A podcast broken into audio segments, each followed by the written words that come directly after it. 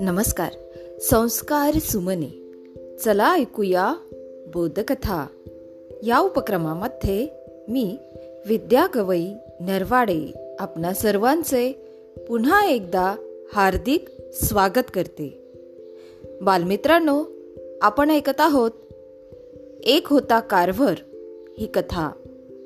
लेखिका वीणा Gavankar George Carver यांनी घेतलेले अमाप कष्ट आणि त्यांचा सकारात्मक दृष्टिकोन.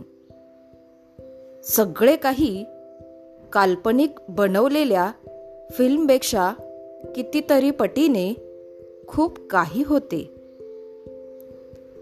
परिश्रमांच्या जोरावर आणि सकारात्मक दृष्टिकोन असेल तर या जगात अशक्य असे काहीच नाही.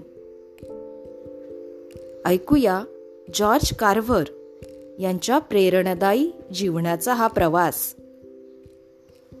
बालमित्रांनो आज आपण ऐकतोय कथेचा पुढील आठवा भाग. दुसऱ्या दिवशी पहाटेच मोझेस कार्व्हर जॉर्जसह जायला निघाले.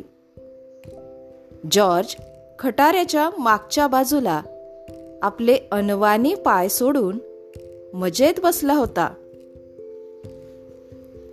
बाकी त्यानं काय कपडे घातले होते तो कसा दिसत होता या दखल घेण्याजोग काही नव्हतंच. कारवरकडचा पोर एवढीच त्याची बाहेरच्या जगाने घेतलेली ओळख. त्याने घातलेत तेच कपडे म्हणायचे मग ते गबाळे आहेत आणि त्यामुळे तो आणखी बावळट वेडा दिसतो. याचा इतरांनाच काय पण त्याला स्वतःलाही विचार करण्याचं कारणच नव्हतं. किंबहुना असा काही विचार करावयाचा असतो याची त्याला जाणीवच नव्हती. हो अगदी मोठेपणी सुद्धा. भर दुपारी एका झाडाखाली त्यांनी आपला खटारा उभा केला. एका झाडाच्या सावलीत बसून सुसानबाईंनी बांधून दिलेली शिदोरी त्यांनी संपवली.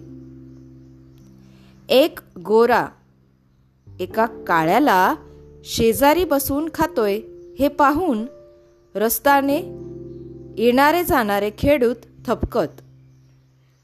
गुलामगिरी अजूनही लोकांच्या मनातून पार पुसली गेली नव्हतीच म्हणायची. मोझेस कारवर बुंध्याला टेकून तिथंच घटकाभर पहुडले. ते त्यांचं पहुडणं जॉर्जच्या पथ्यावरच पडत असे. नाहीतरी मोठी माणसं त्याच्याशी बोलत असत हे बहुधा त्याच्या निरीक्षणाच्या कामात व्यत्यय आणणारे असत. त्यापेक्षा त्यांनी असं शांतपणे पडून राहणं जॉर्जला भारी आवडे. तासभर विश्रांती घेऊन ते पुढच्या प्रवासाला लागले. यायगर साहेबांच्या बागेच्या दर्शनाने जॉर्ज एकदम खुश झाला. यायगर आणि मोझेस कारवर एकमेकांशी बातचीत करीत होते.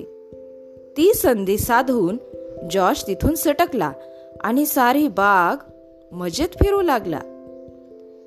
त्या बागेत हिरवा ताजेपणा आखीव रेखीव ठेवण पाहून त्याला वाटलं स्वर्ग नंदनवन म्हणतात ते हेच तर नव्हे.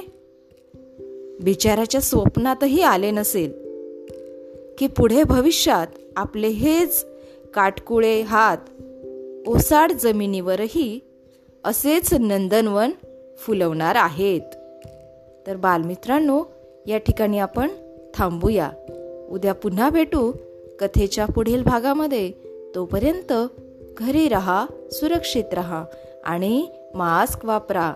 माझा मास्क माझी जबाबदारी. धन्यवाद.